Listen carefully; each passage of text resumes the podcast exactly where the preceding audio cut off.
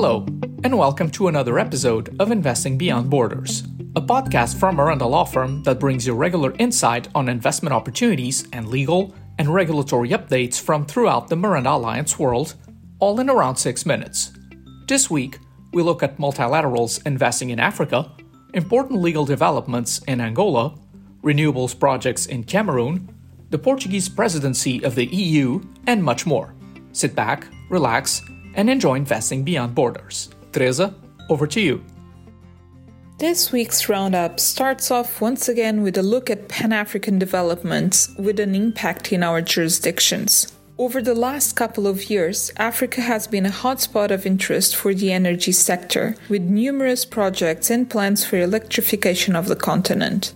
The African Development Bank has been at the forefront of some of these efforts, and it recently announced that it plans to invest 10 billion US dollars in the energy sector over the next five years. These projects will be part of the bank's Light Up and Power Africa initiative and will continue to prioritize renewables, while coal fired power plants will no longer be financed by the multilateral institution. The African Development Bank has also announced that it is partnering with the European Investment Bank to fund projects capable of fast tracking development in Africa, mainly in the areas of climate action and sustainability, transformative large scale quality infrastructure, information and communications technology infrastructure and services, financial inclusion, with a particular focus on the empowerment of girls and women, education and training, and health.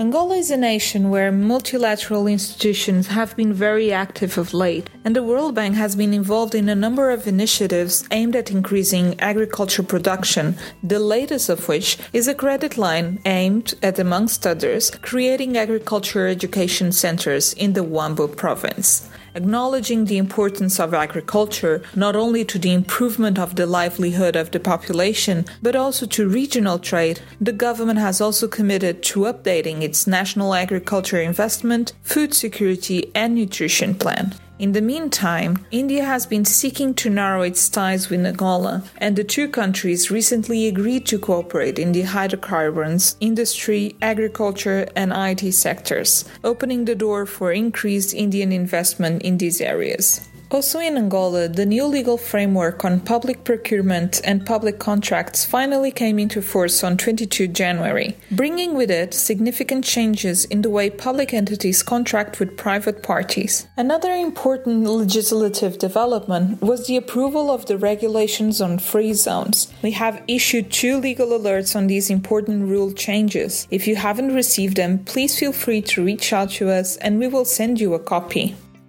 Meanwhile, the Cameroonian government has taken an important step to increase its renewable energy generation capacity by approving tax and customs exemptions to what is seen by many as the first significant solar power project in Central Africa. The project includes the construction of two solar power plants with a combined capacity of 25 megawatts in the north of the country and will be implemented by the Maroa Gaida Solar Company, a joint venture between Norwegian companies Scatec, Izuba Energy, and Sphinx Energy. The energy produced will be sold to the country's main power company, Eneo. Besides being an environmentally competitive project, this solar power development will allow Cameroon to save on fuel used for power generation and diversify the country's power mix, which presently relies solely on thermal and hydro sources. There is also good news on the international trade front, with Cameroon and the United Kingdom agreeing to an interim economic partnership agreement following Brexit, which is modelled on the existing agreement with the European Union. Also related to trade, the port of Kribi, which we have discussed before on this podcast, is seeking to obtain free zone status from the government of Cameroon, which, if granted, would give it a competitive advantage compared to other West African ports, allowing it to attract cargo for transshipment and placing it in an important position to benefit from the African Continental Free Trade Agreement.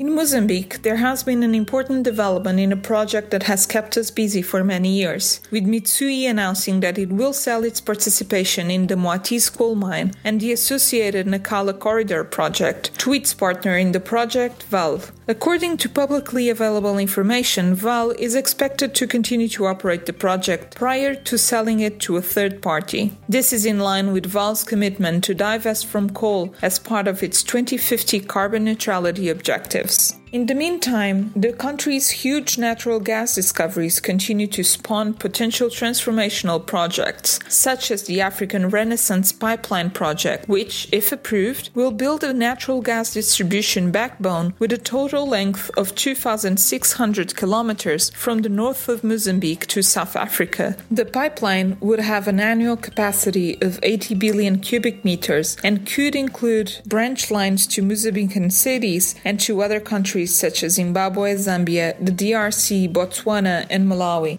Finally, in Portugal, the Portuguese presidency of the European Union is off to a good start, with the government's agenda focusing on the strengthening of the single European market and EU supply chains, developing the technological and environmental sectors, and making the EU more independent in critical areas for the future, such as hydrogen and lithium production. Another area that the Portuguese presidency is betting heavily on is the signing of a trade agreement between the EU and Mercosur bloc, which is expected to significantly increase trade between the two blocs. On the energy front, Portugal's commitment to green energy, which has made it an example to follow, continues to make headlines, with EDP's famous Sines coal fired power station having been shut down on 14 January. EDP, which has been a leading market player in renewable energy, will now start decommissioning the facility, which is expected to take approximately five years.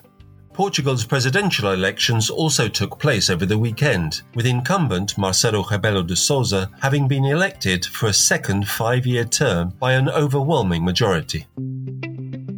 We hope you enjoy this episode of Investing Beyond Borders. We will be back with you in two weeks' time with more developments in the Miranda Alliance world. Please join us again then for more news from the 19 Miranda Alliance jurisdictions. If you wish, you can also follow Miranda and our professionals on LinkedIn, where you will find daily updates and commentary on our work, interests, and hot topics in our jurisdictions. This podcast was brought to you by Miranda Law Firm and Miranda Alliance. You can find out more about our worldwide activities and assistance to investors at www.mirandalawfirm.com. This episode was presented by Teresa André and Phil Town from our Lisbon office and Luis Miranda from the Houston office. Content was developed exclusively for Miranda by the Miranda Alliance podcast team. Technical support is provided by Catarina Moraes from our communications department. All content is subject to copyright and protected by law.